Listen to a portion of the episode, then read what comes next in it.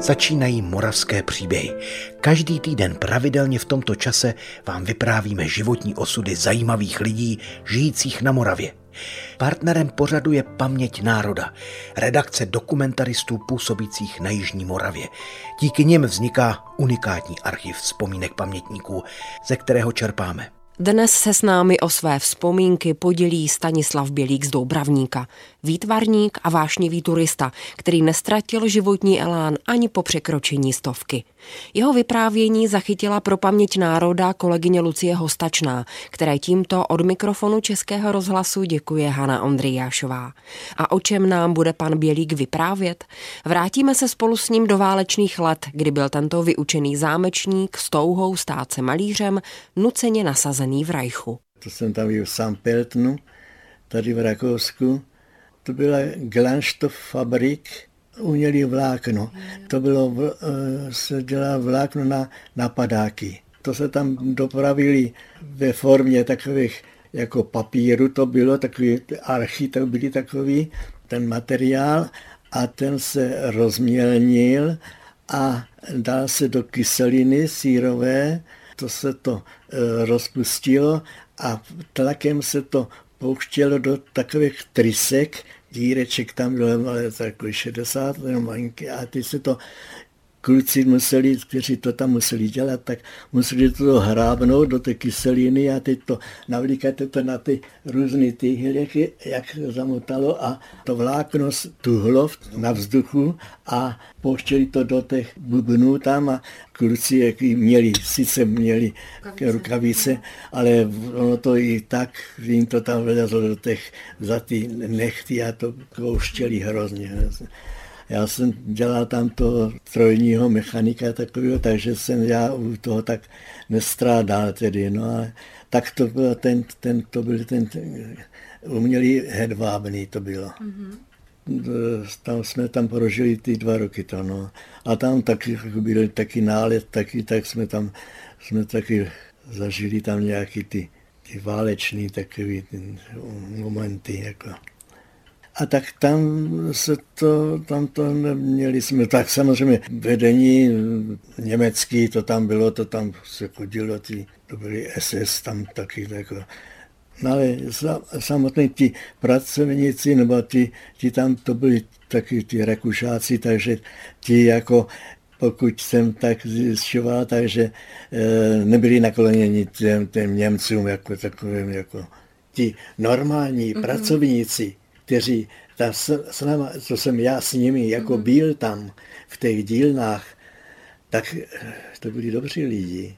No, samozřejmě mluvili německy, že jo, ale někteří tam byli taky Češi, kteří tam dříve jako přišli do Rakouska, někdy tam ještě jako se mluvili česky, taky jsme tam byli u některých v rodinách, oni nás pozvali, tak to bylo takové příjemné lidi byli. To byli při Němcích, no to samozřejmě taky museli být potichu, že jo, no, byli zabraní všichni, no tak bylo to fajn, že to jsme se tam sešli taky s těmi bývalými Čechy jako některými, no. No a tak muselo se, jak se říká, držet kroka a hubu, no.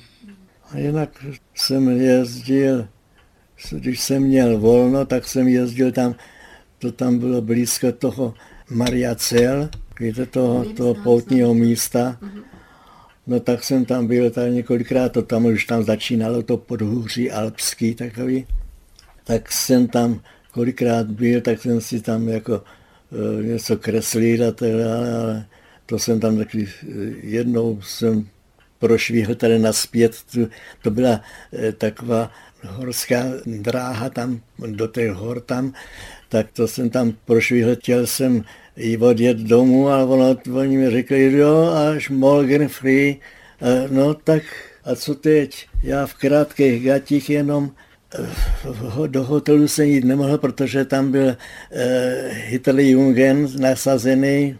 Tak jsem musel vlézt do lesa, tam jsem se rozepnul jenom tu bundu, skrčil jsem se a spál jsem až do rána. No a ráno jsem jel naspět a ještě mě kluci, protože viděli, kam já jedu, tak mě kluci cvikli jako ráno, že tam jsem byl a hotovo. Prošlo to, jo.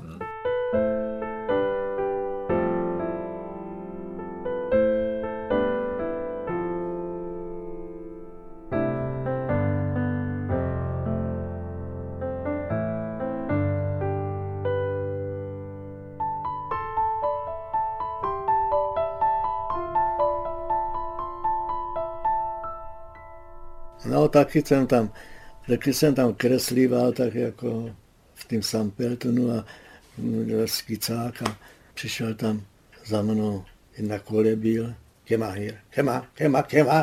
A už jsem musel jít sem a už mě vedl na strážnici tam, co tam dělám a tak dále. Tak jsem mu ukazoval, co jsem kreslil, tam nějakou tu kostel a potom nějakou ty babky tam, které byly tam na trhu, tak to jsem kreslil taky, tak z toho viděl, že žádný špion jsem nebyl nějaký takový.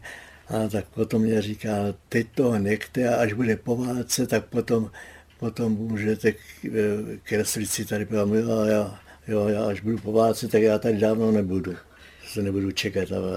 No tak jsem celý ty 2 roky tam prožil a potom v 45. roce jsme utíkali, protože tam byl nálet taky na St. Pölten, tak jsme utíkali v noci 3. Tady jeden byl tady od Znojma, no 2 byli tam od Znojma a já jsem tam byl, tak jsme utíkali v noci a přes pole a tak jsme byli zablácení, jsme byli jako a tam právě ten jeden z toho Unanova, co tam někde tady u toho Znojma, tam taková dědinka, tak on tam odsud byl, tak tam jsme přespali u něho a já jsem potom musel pokračovat jako vlakem z těch Okřížek, myslím. Tam jsem byl s nima, tak my jsme se tak domluvili, my 3 teda, že utečeme, protože že to tady už páchne nějakým tím bombardováním, tak jsme se zebrali a tak jsme se